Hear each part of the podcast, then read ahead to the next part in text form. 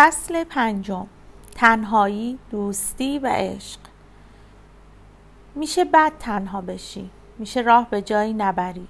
هر جای این دنیا بودم جایی نبوده بمونم. سهم من و همراه هم باش بمون پیشم همسرم باش.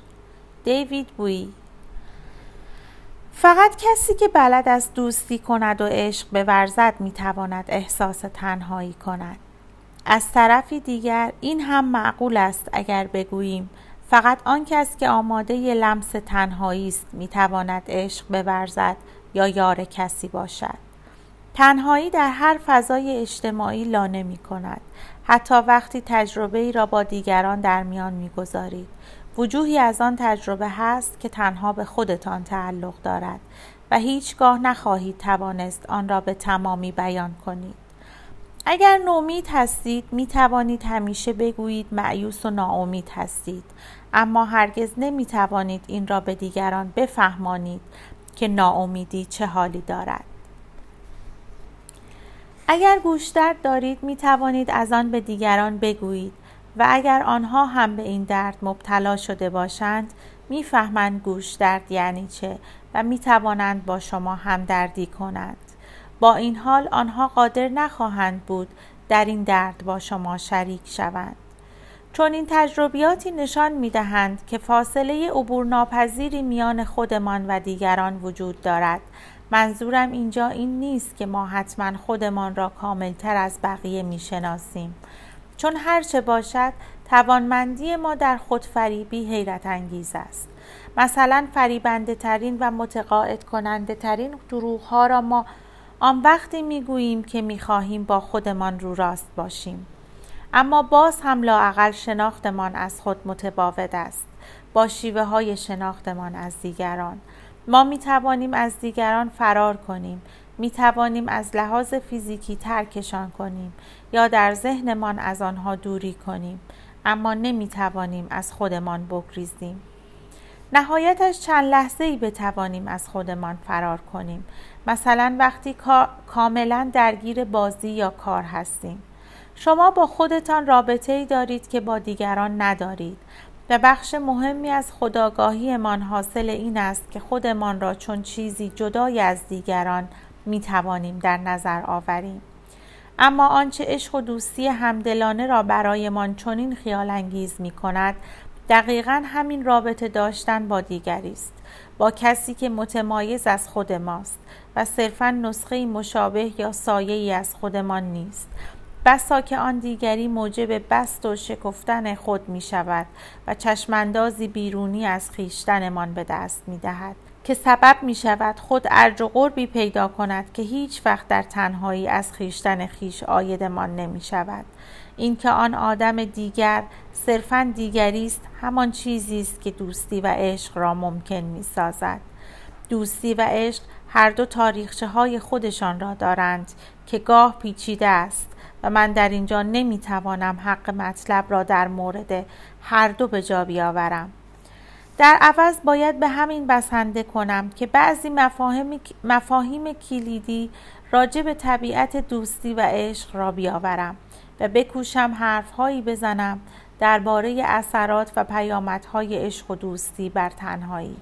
این را هم بگویم که دوستی را تا قرن نوزدهم عموما صمیمانه ترین رابطه شخصی می دانستند که آدم می توانست داشته باشد. اما بعد از آن ازدواج این نقش را عهدهدار شد. در باب دوستی فلاسفه درباره دوستی کمتر از عشق نوشتند. و نگاهشان به موضوع دوستی هوشیارانه و جدی بوده است. در فلسفه همواره صورتی آرمانی از ابژه ارائه می شود و میکوشند آن ابژه به واضحترین صورت ممکن نمایانده شود.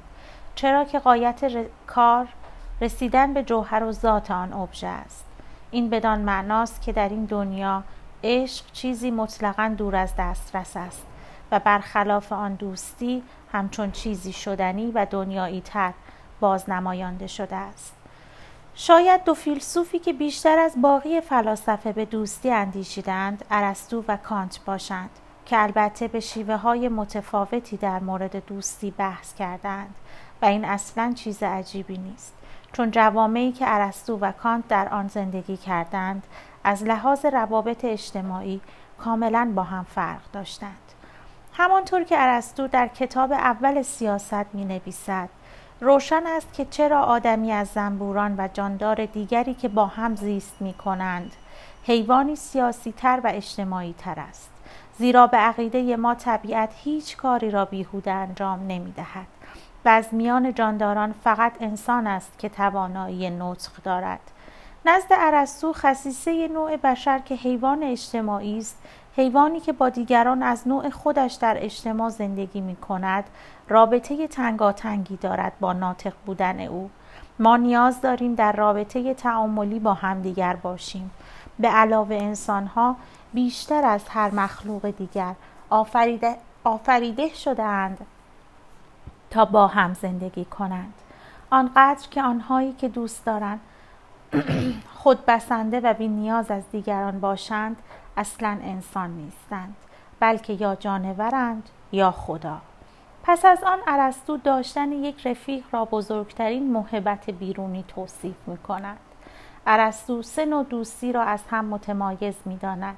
در هر کدام از این اشکال دوستی مهر و دلبستگی متقابل و همسنگ وجود دارد که آشکار و پیداست و آنهایی که به یکدیگر احساس دوستی دارند از جهت آن چیزی که به علت آن یکدیگر را دوست می‌دارند آرزوی نیکی و صلاح همدیگر را دارند آن دوستی هایی که به انگیزه سود و منفعتی شکل می گیرند بر اساس سود متقابل تعریف می شوند. ارسطو متذکر می شود که این دوستی های سود محور آسان شکل می گیرند و متاسفانه ممکن است با دوستی عمیق اشتباه گرفته شوند. علاوه بر این دوستی بر مبنای سود دوام نمی آورد. چون آن سود و منفعتی که دوستی بر آن بنا شده می تواند بسته به تحولات و شرایط زندگی تغییر کند و اینجاست که دوستی از هم می پاشد. چرا که دوام و ثباتش ریشه در خصیصه های شخصی نداشته و از شرایط بیرونی نشأت گرفته بوده است. نوع دیگر دوستی دوستی بر پایه لذت و خوشی است. که در آن فرد از مصاحبت با دیگری احساس خوشی و آسودگی می کند و دوستان مثلا می توانند اوقات خوشی را با هم سپری کنند. ارسطو تأکید می کند که این دوستی هم شکل گرفتنش راحت است اما همیشه آسیب پذیر است چرا که لذت ها نیز می توانند تغییر کنند. با این تفاصیل این دو شکل دوستی کامل نیستند. ارسطو در تقابل با این دو شکل دوستی فضیلتمندانه را تمام و کمال می داند. دوستی کامل دوستی نیکان است که از حیث فضیلت با یکدیگر برابرند. اینان تنها از این رو که نیکند نیکخواه یکدیگرند و هر دو به ذات نیکند. کسانی که برای خود دوست نیکخواه دوستند. دوستان حقیقی اند دوستیشان عرضی نیست. چون هر کدام دیگری را برای طبیعت و سیرتش دوست دارد و از این رو تا هنگامی که نیکند دوستیشان ادامه مییابد و فضیلت ارزشی پایدار است بهترین دوستی ها دوستی فضیلتمندانه میان کسانی است که برای هم نیکی می‌خواهند و فضیلت های همدیگر را می ستایند.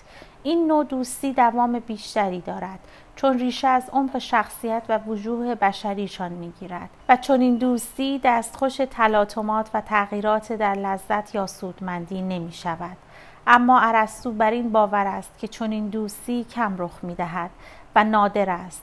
چرا که کم هستند مردمانی که صاحب فضایل لازم برای چنین دوستی هایی باشند. داشتن چنین دوستی درست مثل داشتن یک خود دیگر است. اگر آدم چنین دوستی داشته باشد تا می تواند وقتش را به مصاحبت با او می گذراند. البته این بدین معنا هم هست که نمی شود دوستی های فضیلتمندانه بسیاری داشت چرا که آدمی را کمابیش ملزم می کند زندگیش را وقف آن کند کانت دوستی را والاترین شکل مهر و محبت دو طرفه می داند. او دو شکل پست و فرومایه دوستی را به اختصار چنین برمیشمرد دوستی مبتنی بر نیاز و دوستی زاده ذوق و حال.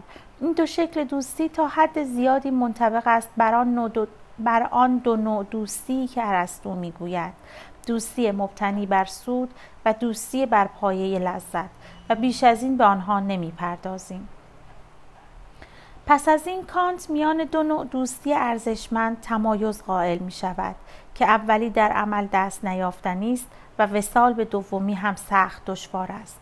دوستی دست نیافتنی آن است که به واسطه محبت و احترام متقابل میان دو انسان برابری ایجاد می کند کانت این نوع دوستی را دست نیافتنی می داند چرا که گمان می کند آدم هیچ وقت نمی تواند مطمئن شود که این رابطه واقعا دو طرف است یا نه. بنابراین همیشه خطر عدم توازن احتمالی بین دو نفر وجود دارد. نوع دو دوم دوستی که دشوار بتوان بدان دست یافت منوط است بر اعتماد تام و تمامی که دو طرف بایستی در فاشگویی افکار رازها و احساساتشان به همدیگر داشته باشند. همانطور که کانت می‌گوید آدم دوست ندارد با افکارش تنها باشد اما از آن طرف فاش گفتن آنچه در مورد موضوعات دینی یا سیاسی میاندیشیم. و حس می کنیم بسیار خطرناک است. برای همین هر کس دوست دارد محرم اسراری داشته باشد که بتواند با او حرف بزند. بی آنکه از خیانت و افشای اسرارش بترسد. بنابراین در این نوع دوستی اعتماد عنصر لازم و ضروری است. علاوه بر این چنین دوستی بدون بلند نظری و سعه صدر پدید نمی آید. دوستان باید سینه های گشاده داشته باشند. در شنیدن افکار و احساسات همدیگر و همدل و غمخوار یکدیگر بمانند.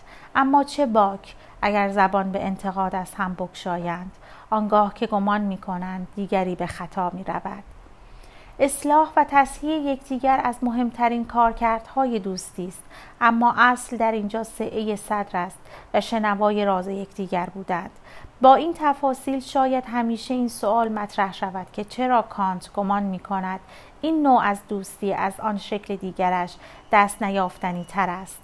در حالی که اینجا هم زمانتی بر دو جانبه و متقابل بودن رابطه وجود ندارد. اما کانت پاسخی نمی دهد با این حال واضح است که آدم دوستان صمیمی انگشت شماری می تواند داشته باشد. چرا که داشتن دوستان پرشمار از ارزش دوستی یکی و منحصر به فرد می کاهد. برخلاف دوستی فضیلت محور عرستویی دوستی صمیمیت محور کانتی مستلزم آن نیست که دو دوست به ناگزیر اوقات بسیاری را با هم بگذرانند وجود اعتماد متقابل سبب می شود این دوستی دوران محجوری و مفارقت های مدید را تاب بیاورد و پایدار بماند چون این دوستی به خودی خود محدود است. چون دوستان این چنینی اوقات زیادی با هم سپری نمی کنند. این نیست که مثلا با هم بروند کنسرت یا تنیس بازی کنند. به واقع در دوستی های از این دست حتی حاجت آن نیست که در علایق و دلبستگی های همدیگر سهیم و شریک باشند. دوستی کانتی متوجه سود و منفعت هم نیست. و کانت می‌گوید بهتر آن است که هر کس بار زندگیش را تنها به دوش بکشد نه آنکه تحمل بارش را به گرده دوستانش بیافکند. اگر چنین کنیم محتمل است بنیاد دوستیمان متزلزل شود و تحلیل برود و دوستی بر پایه صمیمیت فرو کاسته شود به دوستی مبتنی بر نیاز و حاجتمندی.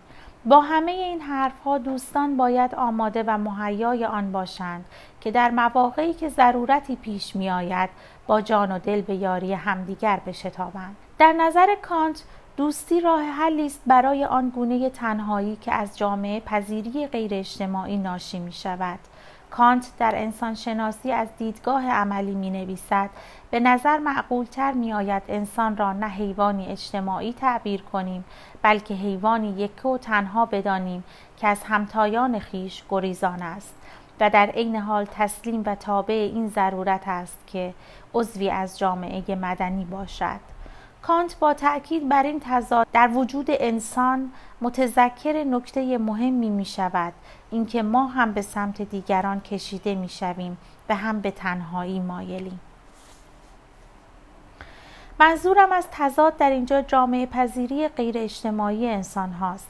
یعنی گرایش آنها به با هم بودن در جامعه جفت شدن.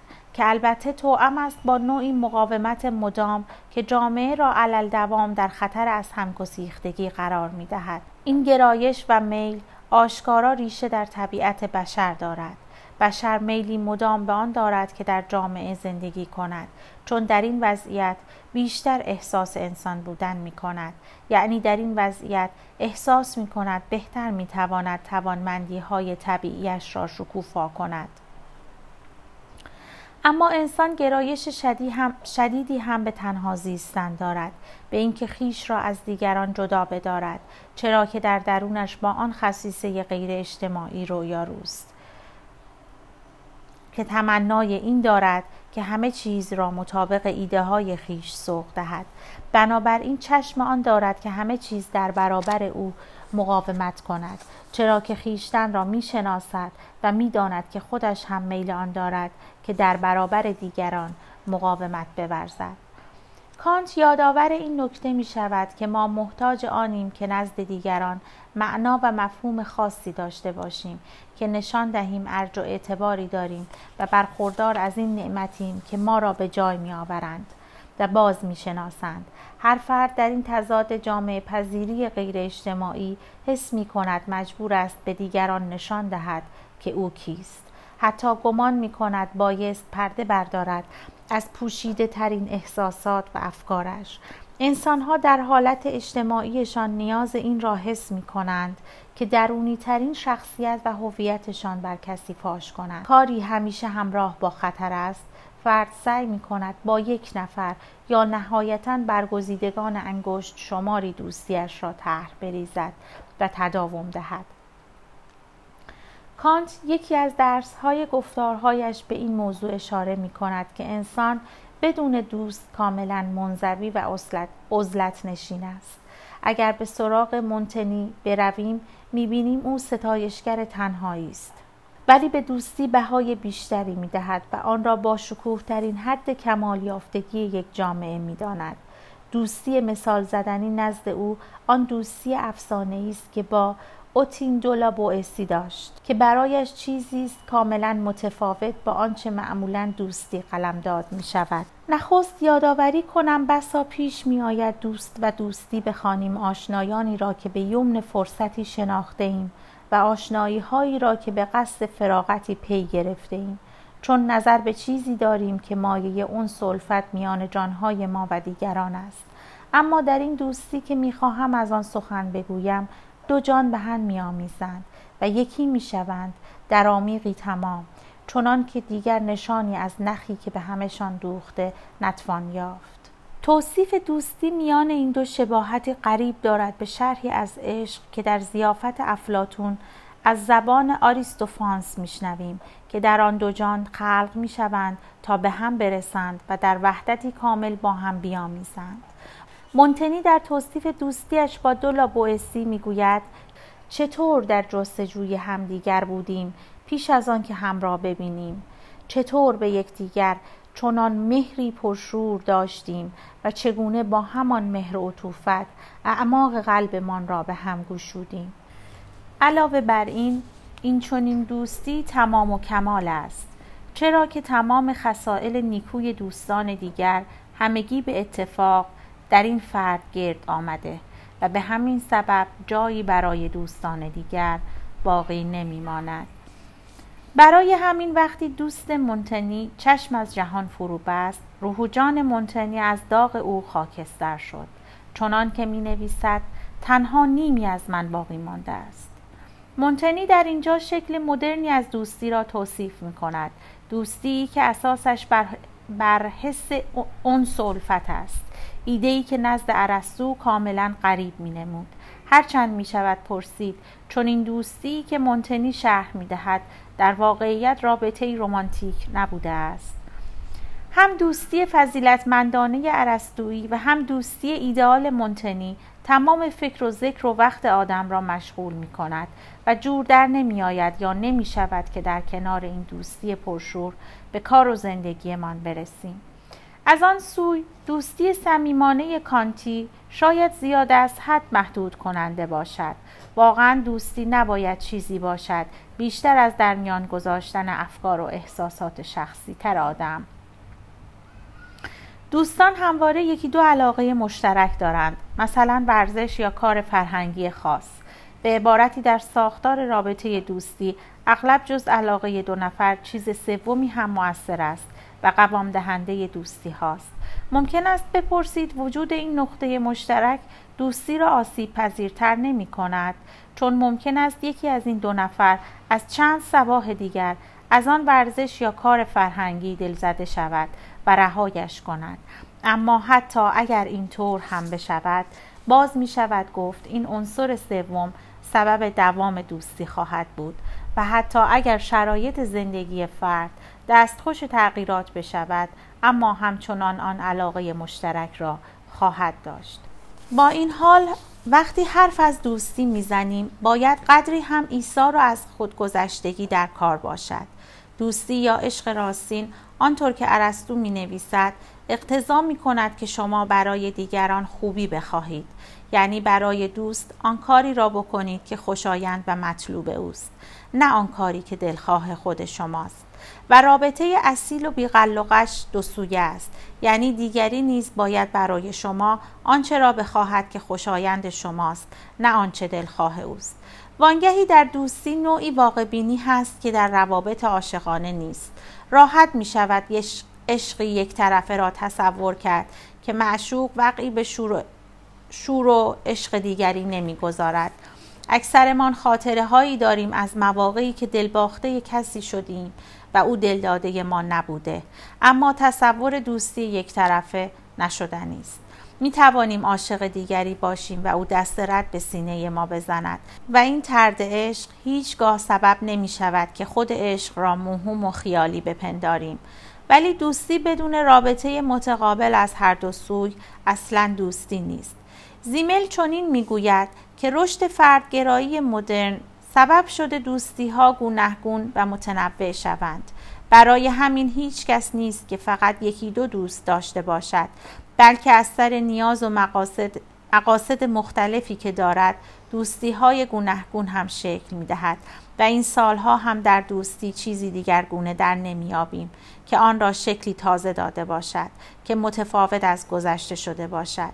البته در ازدواج مدرن و روابط همخانگی شاهد این هستیم که رابطه با همسر یا همخانه جای دیگر روابط اجتماعی را می‌گیرد با این خیال که شریک و همسر هر کس تمام نیازهای اجتماعیش را لابد پاسخ می دهد. در عشق این توقع می رود که هر دو حیات و هویتشان را در هم بیامیزند و یکی شوند ولی در دوستی نه تقریبا برای همه جا افتاده که دوستانشان می توانند دوستان دیگری هم داشته باشند. اما اندک افرادی میپذیرند عشقشان عاشق کس دیگری باشد. دوستی تنها بخشی از وجود شما را طلب می کند ولی عشق همه وجودتان را می طلبد. در باب عشق. عشق بر این فرض استوار است که آدمیان از هم جدایند و مستقل و عشق جهدی است برای غلبه بر این جدایی و فراق. در رساله زیافت افلاتون خطابه می‌خوانیم از آریستوفانس که آنجا شرح می کند چگونه نوع بشر در اصل موجودی دو جنسیتی بوده نیمی مرد و نیمی زن. با دو صورت و چهار دست و پا. این موجود چنان قدرت و عظمتی داشت که گستاخ شد و تهدیدی برای آسمان و خدایان به حساب می آمد.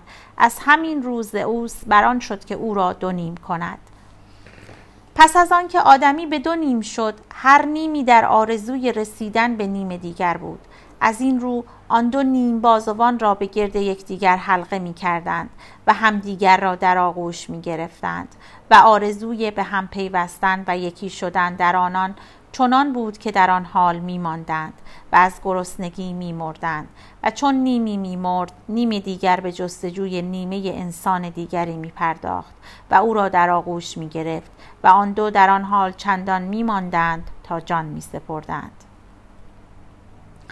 آریستوفانس می‌گوید آن حالت آرمانی که در آن دو نیمه انسان یکی بودند بی هیچ فراغ و جدایی همان چیزی است که همه ما در پی آنیم و آنگاه به حقیقت کامیاب و خوشبخت می شویم که به چنین یگانگی و یک رنگی دست یابیم. آریستوفانس هم می‌داند که چنین ایدئالی دست یافتنی نیست. می‌گوید پس لااقل باید در پی آن چیزی باشیم که بیشترین شباهت را به این ایدئال دارد و سعی کنیم معشوقی را پیدا کنیم که فکر و روحش همانند فکر و روح خود ما باشد. خطابه آریستوفانس مبتنی است بر این فکر که طبیعت بشر به خودی خود کامل نیست و باید به وسال کسی برسیم و به او بپیوندیم چون خیشتن خودمان ناقص است. تصور موجودی با دو چهره و چهار دست و چهار پا اندکی مزهک است ولی در زمیرمان منظور آریستوفانس را به طریق شهودی می‌فهمیم.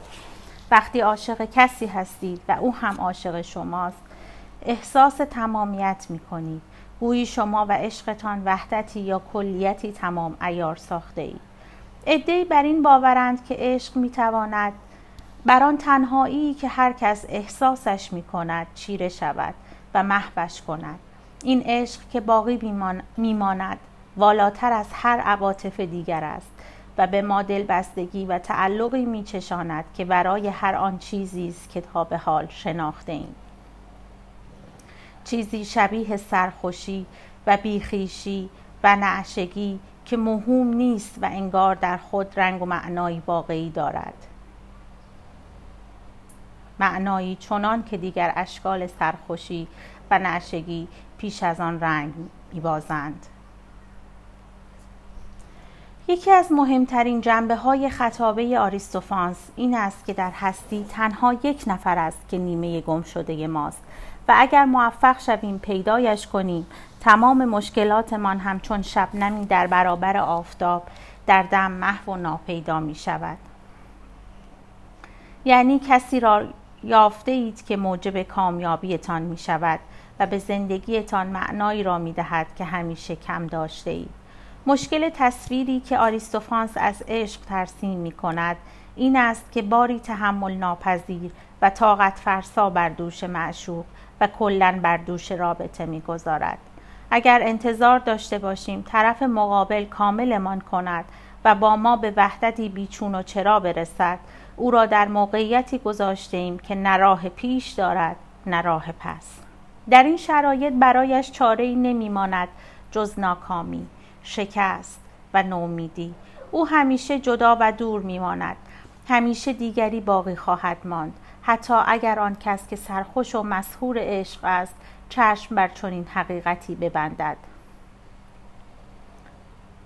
این به عهده طرف مقابلتان نیست که تضمین کند به زندگیتان معنایی ببخشد که در تمنایش میسوزید مشکل اساسی مشکل اساسی دیگر این حرف آریستوفانس این است که چون این باوری به واقع عشق را دست نیافتنی می کند چرا که هیچ وقت موفق نمی شوید کسی را پیدا کنید که با او تفاهم و همسویی تام داشته باشید.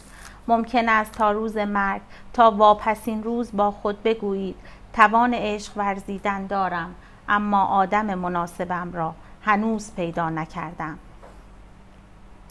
چیزی پیدا نکردم. چون که با وسواس می‌خواهید کسی را بیابید که کاملا منطبق بر معیارتان باشد و تومار طویلی از مشخصات مورد نظر درست کرده اید که هیچ تغییر و انحرافی هم در آن جایز نیست. مثل روز روشن است که عاقبت هم هیچ بنی بشری را نمییابید که مطلوب نظرتان باشد. باری اگر عشقتان عشق زندگیتان را پیدا نمی کنید نه از آن رو که تنها و منزوی هستید یا ترد شده اید بلکه چون هیچ کسی در دوستان و نزدیکان شما مطابق معیارهایتان نیست. بهتر است چون این نتیجه بگیریم که در حقیقت قدرت عشق ورزیدن ندارید چون این تصور شما از عشق است که نمی‌گذارد عشق واقعی را در زندگیتان تجربه کنید. خطابه آریستوفانس خیلی پیشتر از پیدایش مکتب رومانتیسم تجسم عشق رومانتیک است. همان عشقی که در نامنگاری آبلار و هلویز باز میابیم خواسته در نامه های هلویز پس از آنکه خیشانش عاقبت آبلار را به گناه عشق ورزی اخته کردند و هلویز هم راهبه شده و تا آخر عمر چون زنان پارسا مقیم صومعه شده است. با خواندن نامه های هلویز می‌بینیم که چگونه افسون عشق دلش را رو بوده. عشقی چنان افسونگر و فراگیر که خداوند هم در وجود هلویز جایی ندارد چون همه فکر و ذکرش آبلار است. در عشق رمانتیک معشوق مرتبه و جایگاهی الهی مییابد. شاید بپرسید این رابطه عاقبت به کجا می‌کشید؟ اگر بستگان هلویز ممانعت از عشق نمی کردند. یعنی چه می‌شد اگر این دو به واقع می توانستند باقی زندگیشان را کنار هم سپری کنند. بسیار جای تردید است که آبلار می توانست همچنان جلال و فروغ الهیش را همچنان جلال و فروغ الهیش را در زندگی دشوار روزمره حفظ کند. تصوری که برتر گوته از عشق می دهد حتی از این هم پرشور و تابتر پرشور و تب و تابتر است. در مقدمه رنج های ورتر جوان ورتر از خوشی ها و لذاتی می نویسد که از آزادی و تنهایی نصیبش می شود ورتر جهان خیش را درون خودش باز می یابد بعد از آن شارلوته را می بیند و دیوانوار عاشقش می شود مدام تمنای بودن با او را دارد و هر کلمه هر کلمه یا لمس شارلوته سرخوش و مستش می کند البته ورتر درگیر تردیدهای هولناکی هم هست. از جمله اینکه نمی‌داند شارلوته هم عاشقش هست یا نه. این شک و تردید برای ورتر بسیار طاقت فرساست چون که میپندارد عشق یگان سرچشمه حقیقی معنا در وجود آدمی است.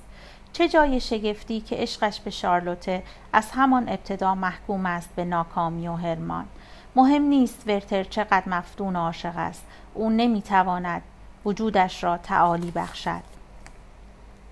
او هم در هنر و هم در عشق آشکارا پیاده است و کار نابلد و وقتی می‌گوید قلبم تنها و تنها از آن من است متوجه این حقیقت شده است رابطه و رفتارش با بقیه آدم ها خوب نیست و همیشه در پی آن است که ازشان خورده بگیرد البته به استثنای شارلوته که آدم ایدالش است و پیش چشمش ملکوتی جلوه می کند.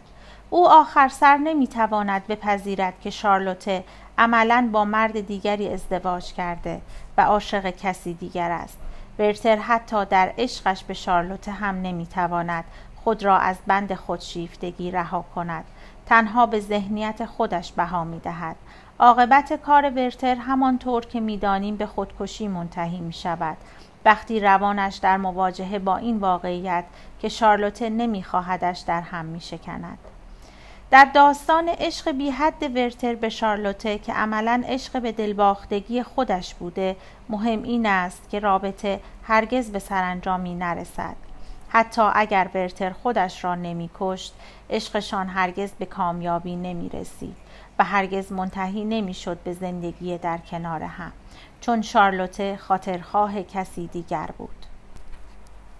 این چنین عشقی هیچ وقت محقق نمی شود و بنابراین شور و تمنای ورتر هرگز به دانجا نمی کشد که مقهور ملال و ابتزال زندگی روزمره شود.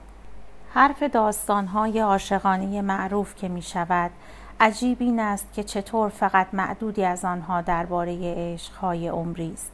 عشقهایی تا دم مرگ. در عوض اغلبشان شرح نخستین سرخوشی ها و تپش های عاشقانه است. گذران عمر رومئو و جولیت چگونه می‌شد؟ اگر جان به در می بردند و ازدواج می کردند و هر دو پا به میان سالی می گذاشتند. ممکن بود همان شور و, شور و عشق در آنها زبانه بکشد. آنها تنها و تنها یک شب در آغوش هم میسپرند و بعد میمیرند و بنابراین این سوال در نمایشنامه جای نمی‌گیرد. در مورد فیلم تایتانیک هم همینطور است. اگر کشتی به آن کوه یخ اصابت نکرده بود و مسیر ساوت همتون تا نیویورک را صحیح و سالم طی می کرد داستان روز اشراف زاده و جک توهیده است چطور پیش می رفت یا اگر جک هم مثل روز نجات می یافت چه می شد چون این رابطه عاشقانه کوتاه و زودگذر است دقدقه های روزمره میانشان حس نمی شود مثلا ممکن بود یکی از آنها عادت یا خصیصه عجیب داشته باشد که دیگری را آزار دهد. از بوی نامطبوع جوراب گرفته تا علاقه یکی به غذاهای دریایی که دیگری اصلا حالش از آن به هم می‌خورد. عاشق شدن بخش مهمی از عشق است اما تنها بخشی از آن است. دل باختن, دل باختن چشمتان را کور نمی کند بلکه همانطور که هایدگر می‌گوید به ما قدرت آن می‌دهد که چیزهایی را ببینیم که اگر عاشق نباشیم نمی بینیم. البته باید گفت که عاشق شدن اتفاقی جزئی نگر و یک بودی است چرا که در وقت عاشق شدن تنها با جنبه های اندکی از معشوق آشناییم عشق خودش دیر زمانی طول می کشد تا چهره های پنهانش آشکار شود و در این بین درک و شهود ما از معشوق پیچیدگی هایی پیدا می کند که یک سر متفاوت است با آنچه در آغاز بود.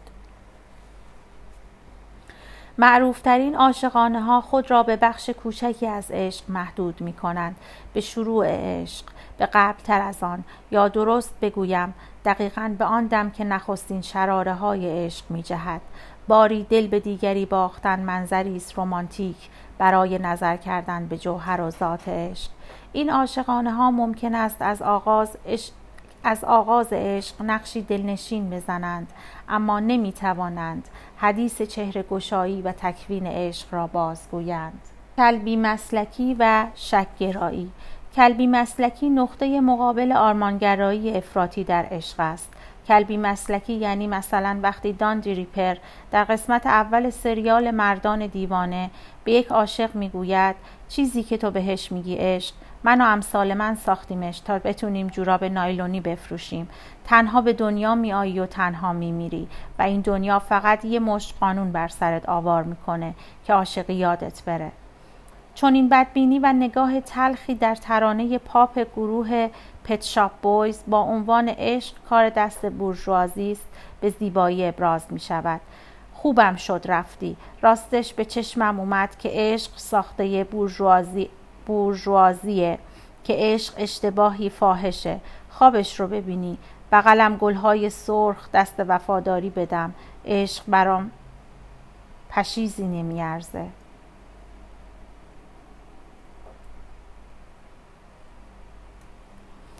اما آدم بدبین این ترانه یک بدبین و کلبی مسلک حقیقی نیست. او تقلا می کند با گفتن این حرف غلبه کند بر هرمان و نومیدی ناشی از اینکه ترکش کردند اگر عشق تنها توهمی باشد یا بدتر بر ساخته بورژوازی باشد فقدانی که او حس می کند آنقدر دهشتناک نمی بود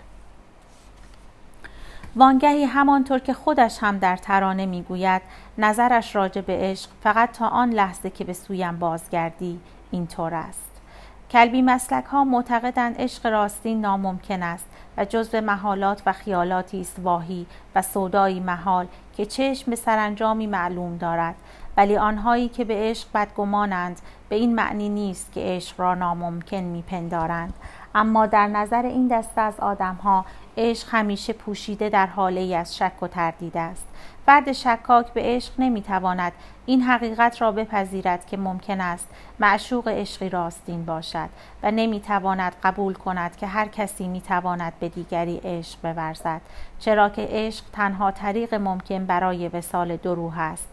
در ترجمه درایدن از نوشته های لوکرتیوس می‌خوانیم ناله کنان چه در هم پیچان زبان شرجیشان به رقص می دهند که هر یک آهنگ دل دیگری دارد.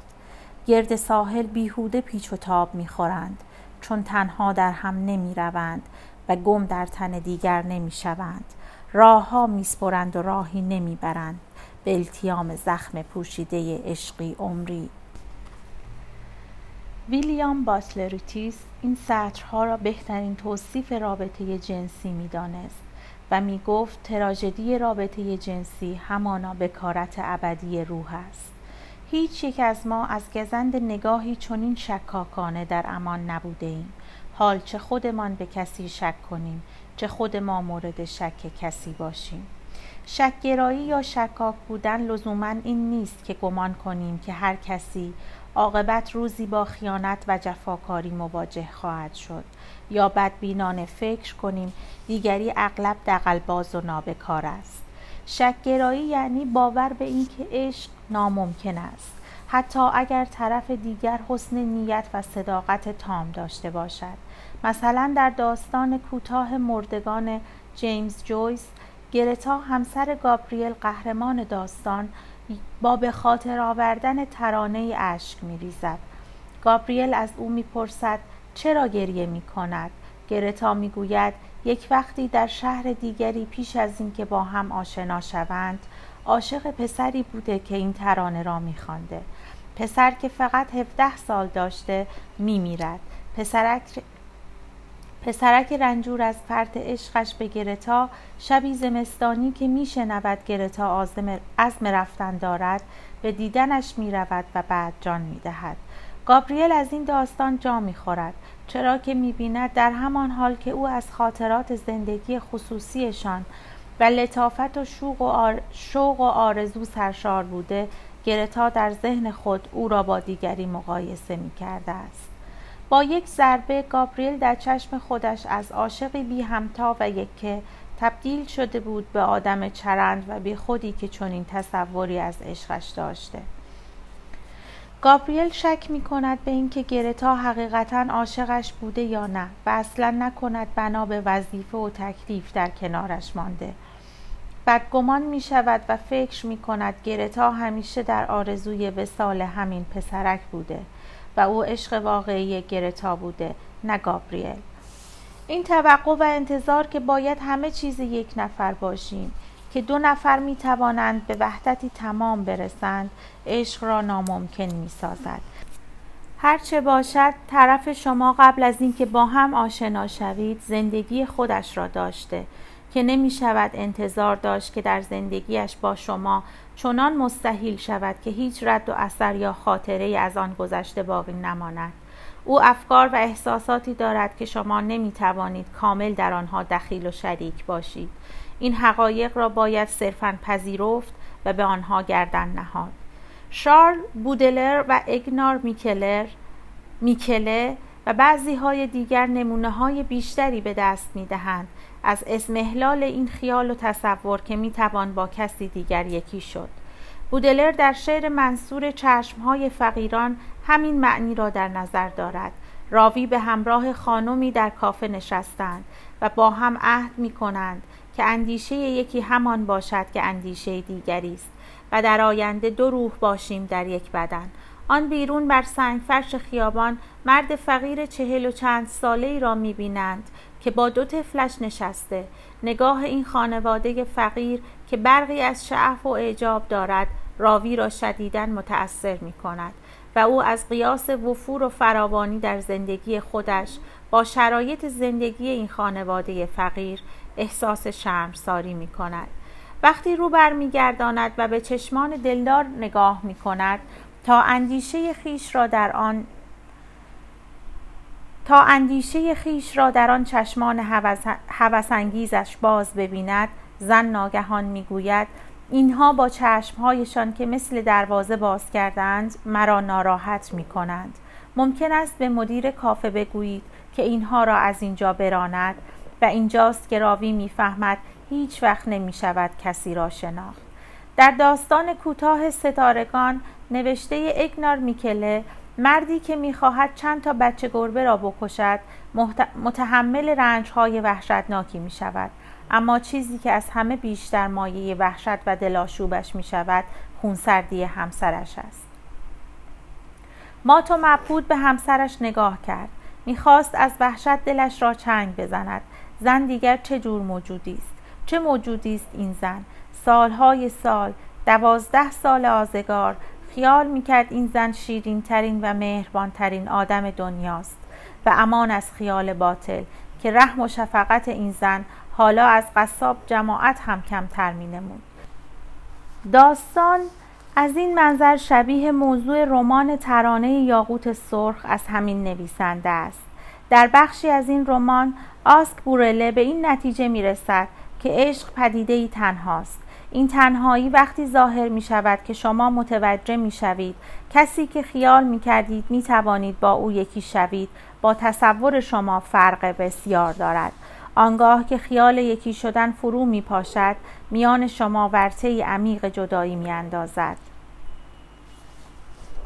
باری در داستان کوتاه سعادت زناشویی نوشته لو تولستوی قصه مردی میان سال به اسم سرگئی و زنی جوانتر به نام ماشا را دنبال می کنیم که از نگاه زن جوان روایت می شود ماشا نرم نرمک می بیند عاشق سرگئی شده و احساس می کند دو روح هستند در یک بدن. ماشا با هم غذا خوردنشان در دوران ماه اصل را توصیف می کند که پر از خنده است و امن عیش. اما هنوز دو ماه نشده که ماشا حس می کند تنهاست. چون می بیند که به بخشی از ذهن سرگئی راه ندارد و به رویش بسته است. ماشا کم کم احساس ملال هم می کند و می گوید این عشق روزمره کفاف آن شور و خلصه عاشقانه را نمی دهد و چیزی انگار گمش شده است. ماشا برای رفع این ملال قاطی اعیان و اشراف می شود اما خیلی زود دلش می گیرد از این مهمانی های چای و دور همی های شبانه. بعد کم کم ناخشنودیشان از هم زیاد می شود تا جایی که زیر یک سقف زندگی می کنند اما زندگیشان را کاملا از هم جدا می کنند داشتن دو فرزند هم نمی تواند به هم نزدیکشان کند. تغییر آن وقتی رخ می دهد که به خانه دوران کودکی ماشا سفر می کنند جایی که عشقشان پا گرفته است. و آنجاست که ماشا تعمل ایام گذشته می کند و به عشقی که رفته می اندیشد. او فکر می کند که عشقشان مرده است و هر دوی آنها در این زوال عشق مقصرند. وقتی افکارش را با سرگئی در میان می‌گذارد او در پاسخ می‌گوید عشق قدیمی باید بمیرد تا راه برای اتفاقهای تازه گشوده شود و نباید خودشان را ملامت کنند چون این اتفاق تا حد زیادی اجتناب ناپذیر بوده است چیزی در چون این درک دقیقی هر دو را دوباره به هم میرساند و عشقی تازه سر می آورد که به آن دلباختگی اول کار فرق دارد. داستان تولستوی بیان که بخواهد معیاری برای همه رابطه ها باشد چرا که از نگاه خواننده امروزی داستان ختم می شود به عشقی موقر و جا افتاده که خالی از شور و اشتیاق است باز هم در خود بصیرت هایی دارد که در هر رابطه عاشقانه ای به کار می آید مثل رومئو و جولیت و داستان های مشابه.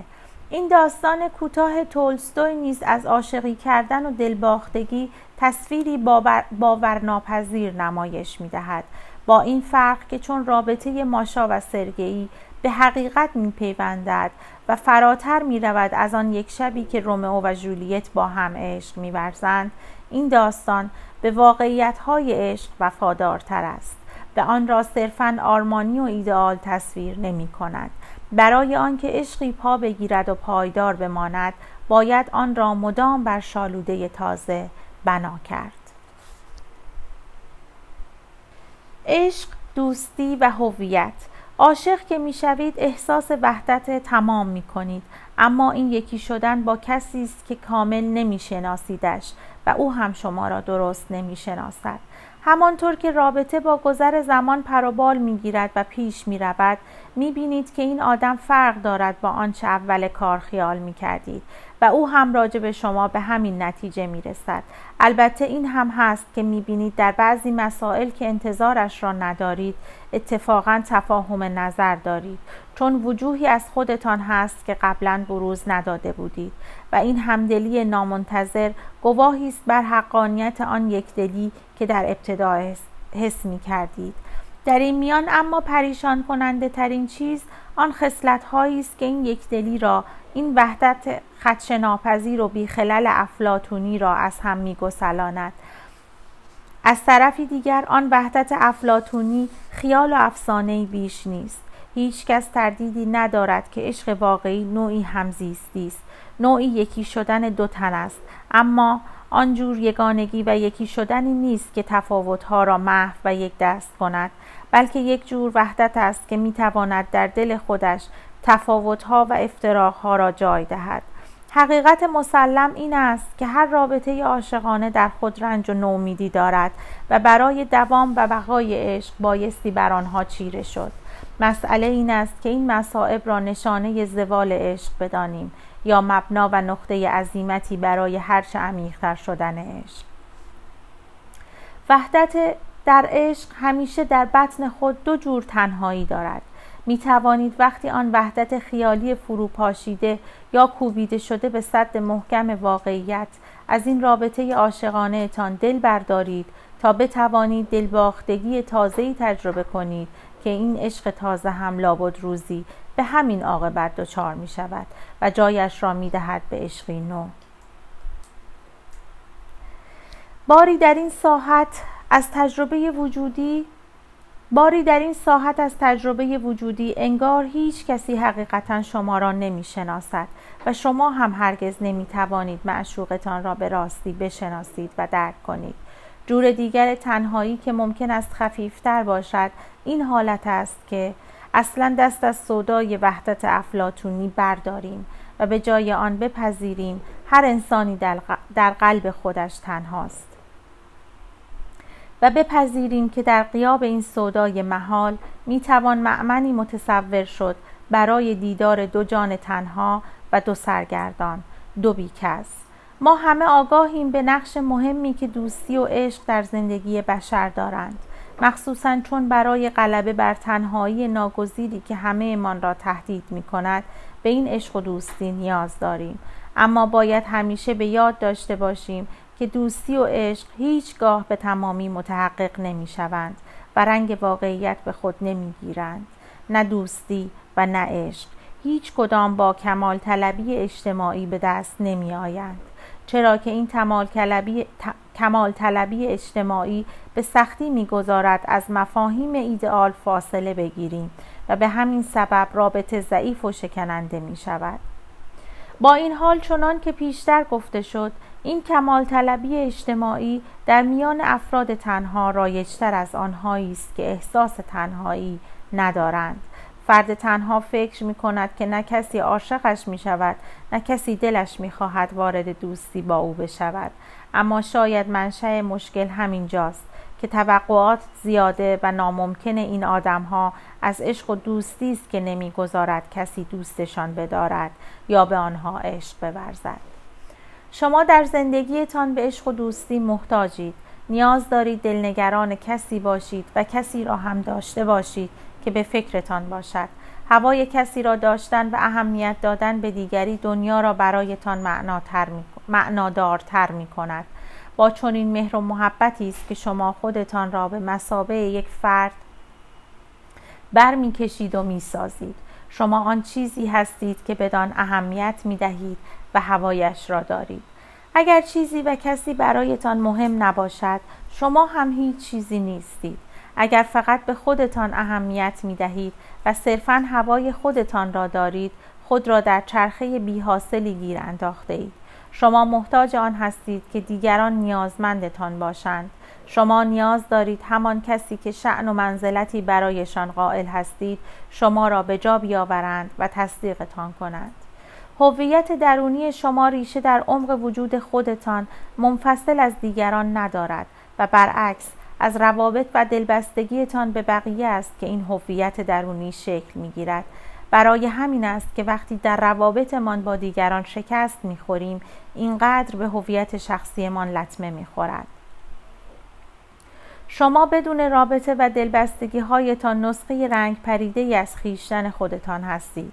صرفا چون که بخش های مهمی از وجودتان بایر و ناشکوفا معطل افتاده است. صرفا چون که بخش های مهمی از وجودتان بایر و ناشکوفا معطل افتاده است. در نهایت برای این جور سوال ها که مثلا چرا باید فلانی با فلانی دوست شوم یا چرا باید با بهمانی رابطه عاشقانه داشته باشم تنها یک پاسخ باقی میماند. فلانی و بهمانی می توانند من را به نسخه دلپذیرتری از خودم ارتقا دهند که در غیر این صورت برایم چنین چیزی ممکن نبود. از همین روی ممکن است بگویند انگیزه های خودخواهانه همیشه چاشنی دوستی و عشق هستند. اما این را هم می‌توان گفت که از نیکوترین بخش های وجود آدمی داشتن نیت خیر و انجام دادن کار نیک برای دیگران است. بی آنکه پای منفعت خود در میان باشد. مقتضای دوستی و عشق اشتراک و عشق اشتراک در هویت است. بخش عمده پاسخ به این سوال که من چه کسی هستم؟ این است که من دوست فلانیم یا با بهمانی رابطه عاشقانه دارم. من وقتی راجع به خودم فکر می کنم در دل این من که از آن حرف می‌زنم یک ماه هم نهفته است. به عبارتی عشق و دوستی ما را به سمت و سوی می کشاند که فرق دارد با فردیت. تنهایی در فلسفه کارل ریاسپرس موضوعی محوری است. یاسپرس می‌گوید من یعنی یک و تنها بودن. هر که بگوید من فاصله ای را بنیاد گذاشته است و خطی دور خودش می کشد تنهایی ملهم از من بودن است. تنهایی آنجا پدیدار می شود که انسانهای منفرد حضور داشته باشند. وقتی آدمهای منفرد هستند هم میل به فرد و تک بودن است و همان رنج و عذاب ناشی از جدا بودن. تناقضی ذاتی در درون وجود انسان نهفته است. هم دوست دارد او را در آرامش به حال خود بگذارند و هم دلش می‌خواهد تعلق خاطری عمیق بین او و دیگران باشد.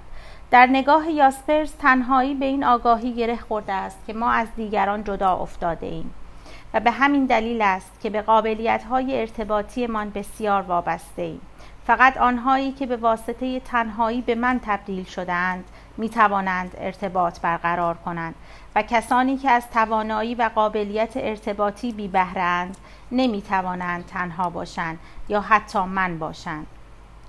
بنابراین وظیفه‌ای که بر عهده همه آدم هاست این است که از رهگذر ارتباطات و تعاملاتشان بر تنهایی غلبه کنند بی آنکه خود خودشان را فرو بگذارند. یعنی تعامل بین انسانها اغلب همچون تلاشی نومیدانه است برای ایجاد ارتباط میان جمعی از تنهایان از نظر یاسپرس تنها یک تجربه واقعی وجود دارد که در آن فردیت و تعلق توأمن را می‌توان حس کرد که در آن فردیت و تعلق توامان را می‌توان حس کرد و آن تجربه عشق میان دو شریک برابر است که در سطحی برابر با هم ارتباط برقرار می کنند. با این حال یاسپرس چنین عشقی را نایاب یا النادر کل معدوم می داند که بیشتر عشقی آرمانی است تا واقعی. گرچه یاسپرس می‌گوید عشق می‌تواند علاج قطعی تنهایی باشد باز می توانیم بگوییم چنین عشقی آرمانی تر از آن چیزهایی است که در جهان واقعی می توانیم ببینیم و باز بشناسیم. با این حال عشقی هم سراغ داریم که آنقدرها کمیاب نیست. و اکثر اوقات علاج تنهایی است. حتی اگر آن دو که به همدیگر عاشقند گاه گاهی حس تنهایی کنند.